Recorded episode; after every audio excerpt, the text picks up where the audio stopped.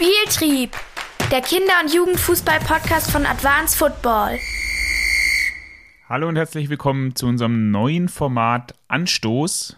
Damit möchten wir euch am Anfang jeder Woche einen kleinen Gedankenanstoß geben, den ihr bei euch ins Training oder auch in den Wettkampf mit einbauen könnt.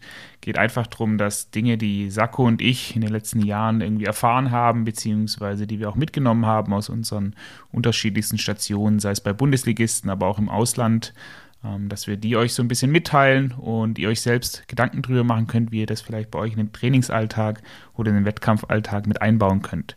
Ja, das soll alles nicht lange gehen, sondern innerhalb von zwei, drei Minuten erklärt bzw. beschrieben.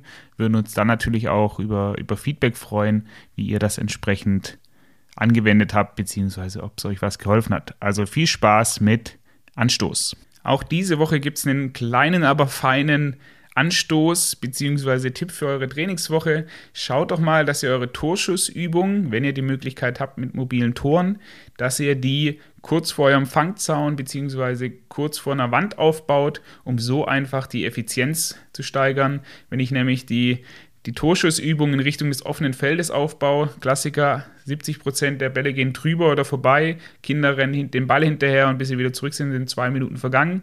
Das schaffe ich eben so ein bisschen zu umgehen, indem ich die Rückseite des Tores Richtung, Richtung ähm, Netz aufbaue, beziehungsweise Richtung Wand, je nachdem, wie das bei euch geartet ist. Und so schaffe ich es eben, die Kinder schneller wieder zum Anstehen hinzubekommen und dann hoffentlich auch schneller wieder zum Torabschluss zu kommen.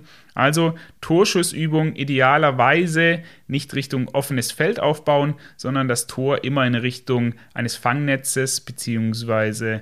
einer Wand aufzubauen, um so nicht ganz so lange den Ball holen zu müssen. Ich bin gespannt, was ihr damit anfangt und ob ihr das schon versucht habt. Ich freue mich auf Feedback. Bis nächste Woche.